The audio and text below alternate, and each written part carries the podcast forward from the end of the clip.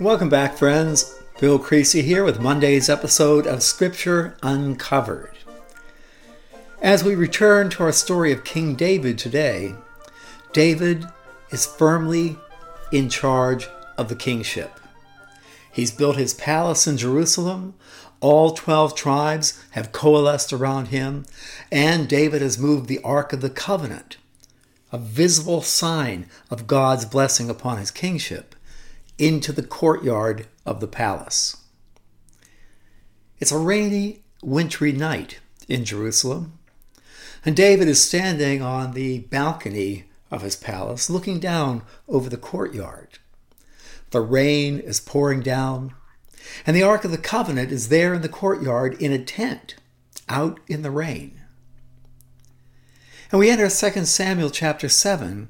We read, After the king was settled in his palace, and the Lord had given him rest from all his enemies around him, he said to Nathan the prophet, Here I am, living in a palace of cedar, while the ark of God remains in a tent out there in the rain. Nathan stroked his beard and he replied to the king, Whatever you have in mind, go ahead and do it, for the Lord is with you. So that night the word of the Lord came to Nathan, saying, Go and tell my servant David, this is what the Lord says. Are you the one to build me a house to dwell in? I've not dwelt in a house from the day I brought the Israelites up out of Egypt to this very day. I've been moving from place to place with a tent as my dwelling. Remember when Moses met God in a burning bush on the backside of the desert? No. Put God in a box? I don't think so. He continues, Wherever I've moved with all the Israelites, did I ever say to any of their rulers with whom I commanded to shepherd my people Israel, Why have you not built me a house of cedar? Now then, tell my servant David, this is what the Lord Almighty says I took you from the pasture and from following the flock to be ruler over my people Israel. I have been with you wherever you have gone. I have cut off all your enemies from before you. I was with you when you were on the run as an outlaw working for the Philistines. I was with you in the caves of En Gedi when Saul was hunting you down. I was with you the whole time. And now I will make your name great, like the names of the greatest men of the earth. And I will provide a place for my people Israel and plant them so that they can have a home of their own and no longer be disturbed. Wicked people will not oppress them anymore, as they've done at the beginning and have continued to do ever since the time I appointed leaders over my people Israel. I will also give you rest from all your enemies. So the Lord declares to you, David, that the Lord Himself will establish a house for you. Now, isn't that just like God? David wanted to build God a house. And God said, No, no, I don't need a house. But tell you what, I'm going to build one for you. I love that. God continues, When your days are over and you rest with your fathers, I will raise up your offspring to succeed you, who will come from your own body. He will be a biological descendant of David and I will establish his kingdom. He is the one who will build a house for my name, and I will establish the throne of his kingdom forever. I will be his father, and he will be my son. And when he does wrong, I will punish him with the rod of men, with floggings inflicted by men. But my love will never be taken away from him, as I took it away from Saul, whom I removed from before you your house, and your kingdom will endure forever before me. Your throne will be established forever. Well, Nathan reported to David all the words of this entire revelation. Now, if you were David, what in the world would you say to this? What an enormous gift to David. Now, David's not a perfect man by any means. David is a magnificent warrior. David is, in a very fundamental sense, a stone cold killer. But David is a man of God. In all his flaws, he is fully human, which I think makes him so attractive to so many of us. So, if you were David, how would you respond to God's revelation? King David went in and he sat before the Lord, and he said, Who am I, O sovereign Lord? And what is my family that you have brought me this far? And as if this were not enough in your sight, O sovereign Lord, you have also spoken about the future of the house of your servant. Is this your usual way of dealing with man, O sovereign Lord? What more can David say to you? For you know your servant, O sovereign Lord. For the sake of your word, and according to your will, you have done this great thing and made it known to your servant. David is speechless. He's in awe. How great you are, O sovereign Lord. There is no one like you, and there is no God but you, as we've heard with our own ears. And who is like your people Israel?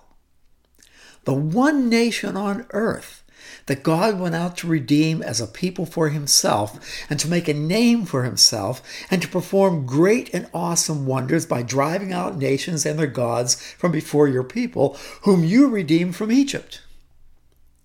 You have established your people Israel as your very own forever, and you, O Lord, have become their God. Now, that's an important thing to note. God did not choose the Jews. There were no Jews to choose. God chose Abraham, and from Abraham, God built the Jews as a unique people, a covenant people, who were to be a light to the nations. No one will ever replace Israel in God's eyes. Oh, as he said with David, when he does wrong, I will punish him with the rod of men, with the floggings inflicted by men, but my love will never be taken away from him.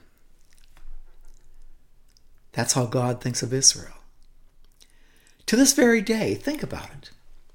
The nation Israel was born from Abraham to Isaac to Jacob to the 12 boys who founded the 12 tribes of Israel. Abraham dates from around 2000 BC. That's 4,000 years ago. The Israelites have been God's chosen people to play a unique role in the plan of redemption. And even today, after losing their nation to the Assyrians in 722, the Babylonians in 586,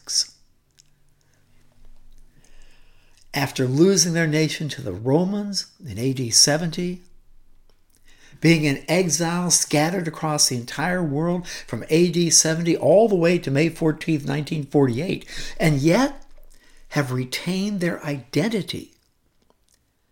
The Jews are less than one tenth of 1% of the world's population. Scattered across the world, any other group of people who emigrate to a foreign nation will assimilate into that foreign nation within three to four generations, fully assimilated. But the Jews did not. Even today, the Jews have their own identity. And after May 14, 1948, they have their own nation, the nation of Israel, which we've visited many times. My last teaching tour there was my 63rd teaching tour. Israel is unique. Jerusalem is unique. Of all the cities in the world, it is unique. And David continues And now, Lord God, keep forever the promise you have made concerning your servant and his house. Do as you promised, so that your name will be great forever. And then men will say, The Lord Almighty is God over Israel and the house of your servant David will be established before you. O Lord Almighty God of Israel, you have revealed this to your servant, saying, I will build a house for you.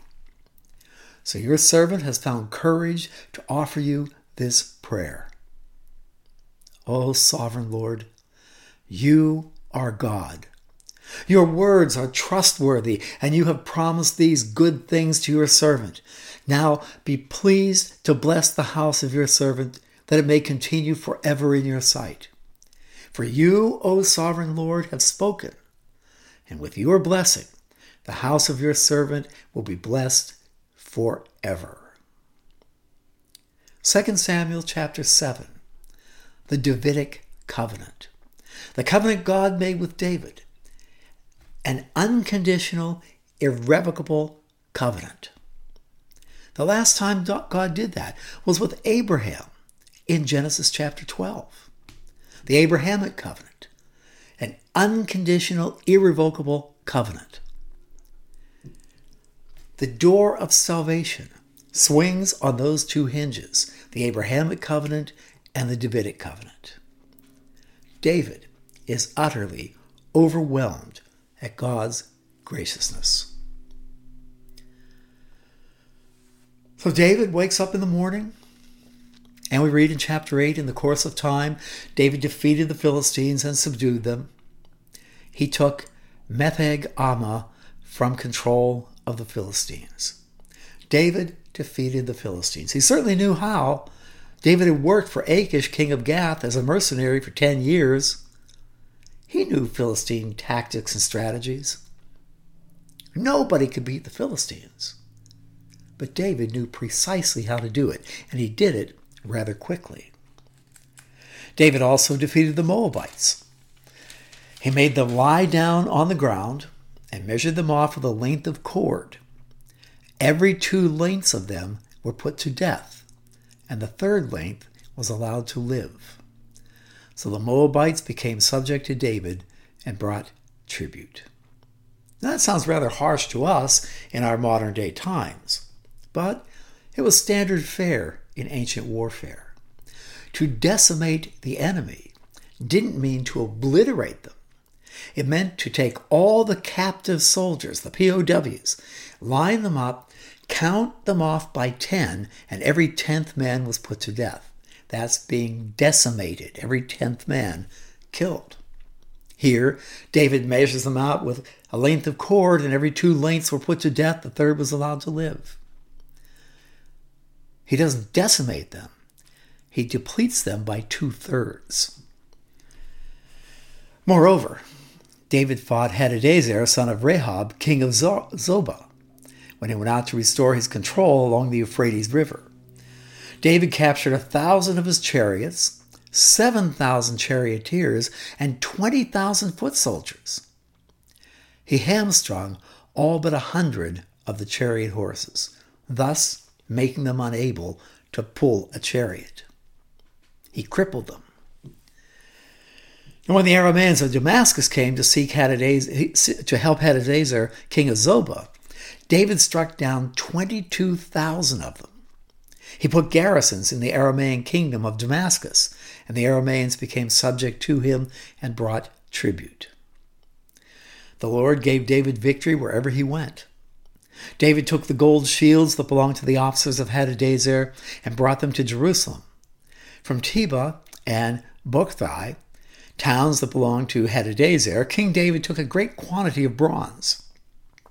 When Tohu, king of Hamath, heard that David had defeated the entire army of Hadadezer, he sent his son Joram to King David to greet him and congratulate him on his victory in battle over Hadadezer, who had been at war with Tohu.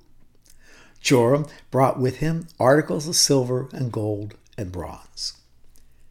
King David dedicated these articles to the Lord, as he had done with the silver and gold from all the nations he had subdued. Edom and Moab, the Ammonites, the Philistines, and Amalek. He also dedicated the plunder taken from Hadadezer, son of Rehob, king of Zobah. And David became famous after he returned from striking down 18,000 Edomites in the Valley of Salt, down by the Salt uh, Dead Sea. He put garrisons throughout Edom, and all the Edomites became subject to David. The Lord gave David great victory wherever he went. Now, this is a very enlightening chapter. David has become king, he's consolidated power, he's gained the loyalty of the 12 tribes. And we noted early on in our study that if you want to control the power and wealth of the ancient world, you had to control the land bridge that linked Europe, Asia, and Africa. That land bridge on which Israel sits today. There were two major international trade routes that left Egypt and went up to Damascus, crossing the land bridge. The first was the Via Maris, leaving Egypt and paralleling the Mediterranean coast, cutting in through the Jezreel Valley, parallel to the Sea of Galilee, and then on up to Damascus. The second was the King's Highway, leaving Egypt, cutting across the Sinai, and running north through the eastern mountain range up to Damascus. Those two international trade routes, two freeways, if you will, were connected by three west to east linking roads. When we read here in 2 Samuel chapter 8, the battles that David fought, indeed, all the battles that David will fight, are to control strategic locations on those trade routes, to control the trade routes linking Europe, Asia, and Africa. The land routes. Now, later, David will make a treaty with Hiram, king of Tyre, up north on the Mediterranean, a deep water port. And through the treaty with Hiram, reinforced by David's son Solomon, he will also control the maritime trade routes. There's strategy in what David's doing, and he did it very effectively. So David reigned over all Israel, doing what was just and right for all his people. Joab, son of Zeruiah, was over the army. Jehoshaphat, son of Ahilud, was recorder. Zadok, son of Ahitub, and Ahimelech, son of Abiathar, were priests. Seraiah was secretary. Benaiah, son of Jehoiada, was over the Kerethites and Pelethites, the mercenaries. And David's sons were royal advisors. My favorite character in this list of David's key men is Benaiah, son of Jehoiada. A very tough character who was with David from the very start when he was an outlaw on the run. Benaiah is over the Kerethites and Pelethites, the mercenaries that were with David from the beginning. This is David's elite strike force. This is SEAL Team 6 of David's men. Now, David asked, Is there anyone still left of the house of Saul to whom I can show kindness for Jonathan's sake? Now, that sounds like a very nice thing.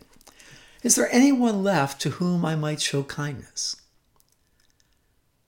But what David's really asking is Is there anyone left of the house of Saul who might be a threat to me? Now there was a servant of Saul's household named Ziba. They called him to appear before David, and the king said to him, Are you Ziba? You're a servant, he replied. The king asked, Is there no one still left of the house of Saul to whom I can show God's kindness? Ziba answered the king, Well, there is still a son of Jonathan. A son of Jonathan? Grandson to King Saul? Prince Jonathan, heir to the throne? Now that would be a threat. There's still a son of Jonathan, but he's crippled in both feet. Where is he? the king asked. Ziba answered, He's at the house of Machir, son of Ammiel, uh, in Lodebar. He's in hiding. He's being protected. So King David had him brought from Lodebar, from the house of Machir, son of Ammiel. Imagine David's men, perhaps Benaiah son of Jehoiada and the mercenaries, arriving at Lo-debar and taking off Mephibosheth. Much as David's men took his first wife, Michal, from her current husband, little Paltiel. David had him brought from Lo-debar, from the house of Machir, son of Ammiel. And when Mephibosheth, son of Jonathan, son of Saul, came to David, he bowed down to pay him honor. And David said, Mephibosheth, your servant, he replied. His voice quavering, looking down in fear. David said to him, Don't be afraid, for I will surely show you kindness for the sake of your father Jonathan. I will restore to you all the land that belonged to your grandfather Saul, and you will always eat at my table. I'll restore all the land that belonged to Saul, that is, the revenues coming from the farmland belonging to King Saul, will come to you, and you will always eat at my table. Now you might think, well, how nice. Mephibosheth will become part of the family. But as we learn in the movie The Godfather, keep your friends close, but keep your enemies closer. By living in David's palace, by always eating at David's table, David will keep an eye on Mephibosheth. He won't be off in hiding in Lo-debar, where plots can develop. He'll be there in the palace, under close watch. Mephibosheth bowed down and said, What is your servant that you should notice a dead dog like me? Mephibosheth expected to be killed by David. Perhaps like that young Amalekite who thought he was turning over the crown to David, and he suddenly lost his head. And the king summoned Ziba, Saul's servant, and he said to him, I have given your master's grandson everything that belonged to Saul and his family. You and your sons and your servants are to farm the land for him and bring in the crops, so that your master's grandson may be provided for. And Mephibosheth, grandson of your master, will always eat at my table. Now, Ziba had fifteen sons and twenty servants. Ziba said to the king, Your servant will do whatever my lord the king commands his servant to do. So, sure enough, Mephibosheth ate at David's table like one of the king's sons. So, yes, David did take care of Mephibosheth, but he also kept a close eye on a potential enemy. Perhaps someone who could very easily be turned. A young man, crippled in both feet, could easily fall prey to vicious political maneuvering. Now, Mephibosheth had a young son named Micah. And all the members of Ziba's household were servants of Mephibosheth. And Mephibosheth lived in Jerusalem because he always ate at the king's table. Oh, and by the way, he was crippled in both feet. So 2 Samuel chapter 9, David makes good on the promise that he made to Jonathan. I will always take care of your family. If anything happens to you, I will take care of your family. And David does. But David also kept a close eye on Mephibosheth. So, in the course of time, the king of the Ammonites died, and his son Hanun succeeded him as king. And David thought, I'll show kindness to Hanun, son of Nahash, just as his father showed kindness to me. Remember? Nahash, the snake of Ammon. Back in David's day as a mercenary, he ran with a pretty tough crowd. And Nahash was among the toughest, the snake of Ammon. Well, Nahash died. David sent a delegation to express his sympathy to Hanun concerning his father. He was a friend of mine. But when David's men came to the land of the Ammonites, the Ammonite nobles said to uh, Hanun, their lord, Do you think David is honoring your father by sending men to you to express sympathy? Hasn't David sent them to you to explore the city and spy it out and overthrow it? So Hanun seized David's men, shaved off half of each man's beard, the right side of their face, cut off the garments, their garments in the middle of the buttocks, and sent them away. That is a gross insult. A man's beard shows his manliness, his manhood. Shave off half of it and make him a butt of jokes. And speaking of butts, they all went home with their naked butts sticking out. When David was told this, Oh, this you do not want to do this to David's men. When David was told what happened, he sent messengers to meet the men. They were greatly humiliated. And the king said, Stay at Jericho till your beards have grown, and then come back. Nahash, the snake of Ammon.